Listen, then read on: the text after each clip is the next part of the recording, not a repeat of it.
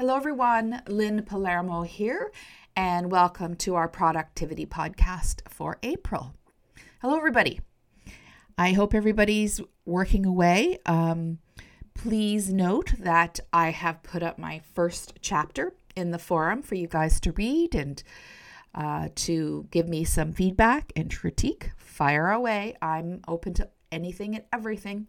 A couple of you have already done so, and I appreciate that very much. Um, I know we, ha- we have some new members that have joined up recently. Um, some most of them are former members of the inner circle um, because I did want to let you know that um, with my new masterclass that is coming out in uh, late May, uh, I have offered this. I have told you guys in the inner circle that this will be free to you. And so I have extended to other inner members, um, past inner members, to renew. If they renewed their membership, they would also receive it free. So that is as far as that invitation will go. If you're not an inner, mem- inner if you have not been an inner circle member, then you don't get in on the free masterclass. So I'm looking forward to rolling it out to you guys. It is really um, developing nicely. Um, I'm about ready to start recording. Everything's been um, laid out and scripted, and um, the modules have all been built, and we're we're um, working on the workbook that will go along with it. So I'm very excited. So today, I want to take you back to when you started writing. And most of you have been writing for a while, maybe a year or more. You know, at least some of you have been in in the inner circle for over a year, and some of you have been with me a little longer, and some of you may have been writing before you joined the inner circle.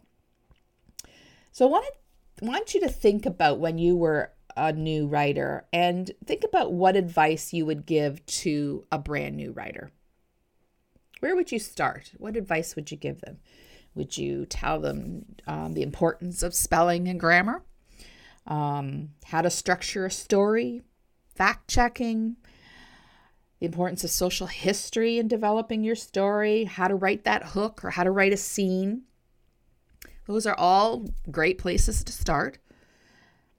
Maybe somewhere along there you'd mention the importance of being brave and developing a thick skin and sharing your work and accepting critique and feedback because you and I both know that I can give you all the lessons in the world. But if you don't get feedback on your writing, you don't grow as a writer. So it's hugely important. Maybe you'd move on to that and talk to that new writer about how to fit writing into their already busy life because we know that's a struggle for everyone. How to set goals and keep your writing on track.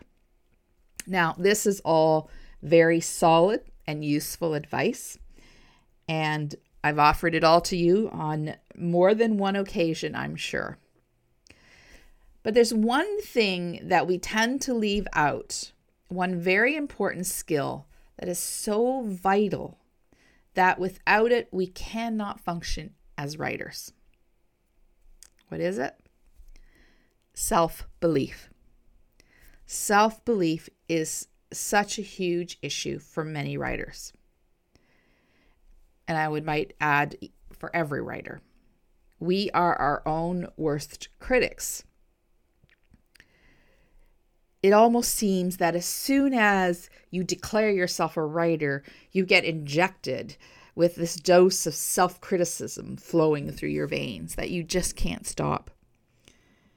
So, even the most experienced writers flounder in self belief. So, you can imagine what a new writer goes through. And, and you've been there, you know that.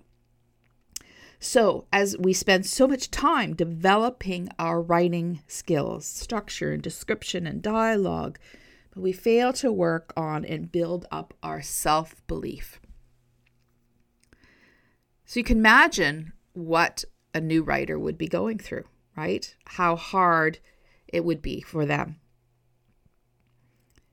And it's work we need to do just as much as we need to work on structuring and scene writing, and plotting. It's it's work we need to do. We need to silence our huge inner critic. So how do we do that? Well, I wish there was like a, a magic pill to do that. I really do. But there's no simple way. We have to work through it. We have to keep going. We have to ignore that inner critic and let it out just ever so slightly when it's editing time. But not too much. Don't let it destroy you. Sometimes we let it out too much at editing time and we give up because we just feel like, oh, we've done this all wrong. And we just throw in the towel. We don't want to do that. So we have to keep it on a leash. You also need to have a very healthy appreciation for where you are in your writing journey. You have to be realistic. Don't think that as a new writer, you are going to win a Pulitzer Prize or you're going to have a New York Times bestseller.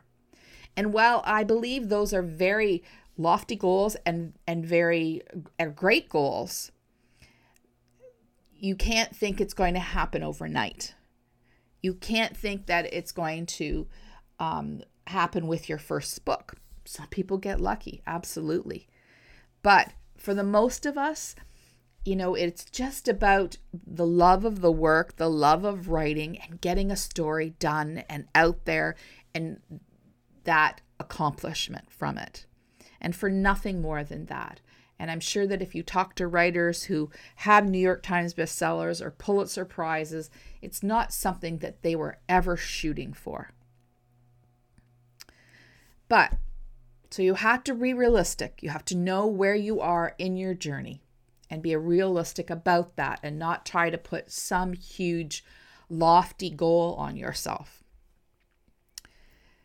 Recognize what you do well and be gentle with yourself on those things that you don't do so well. We all have our strengths and we all have our weaknesses. So enjoy your strengths. Know that those are your strengths.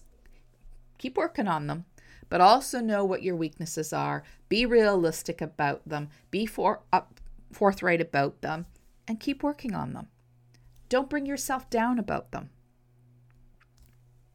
So, this month, I want you to be kind to yourself. I want you to try and quiet down that self critic and to have to start working on your self belief. Yes, we can all improve, but don't let your inner critic overrule your self belief. I'll see you in the forum.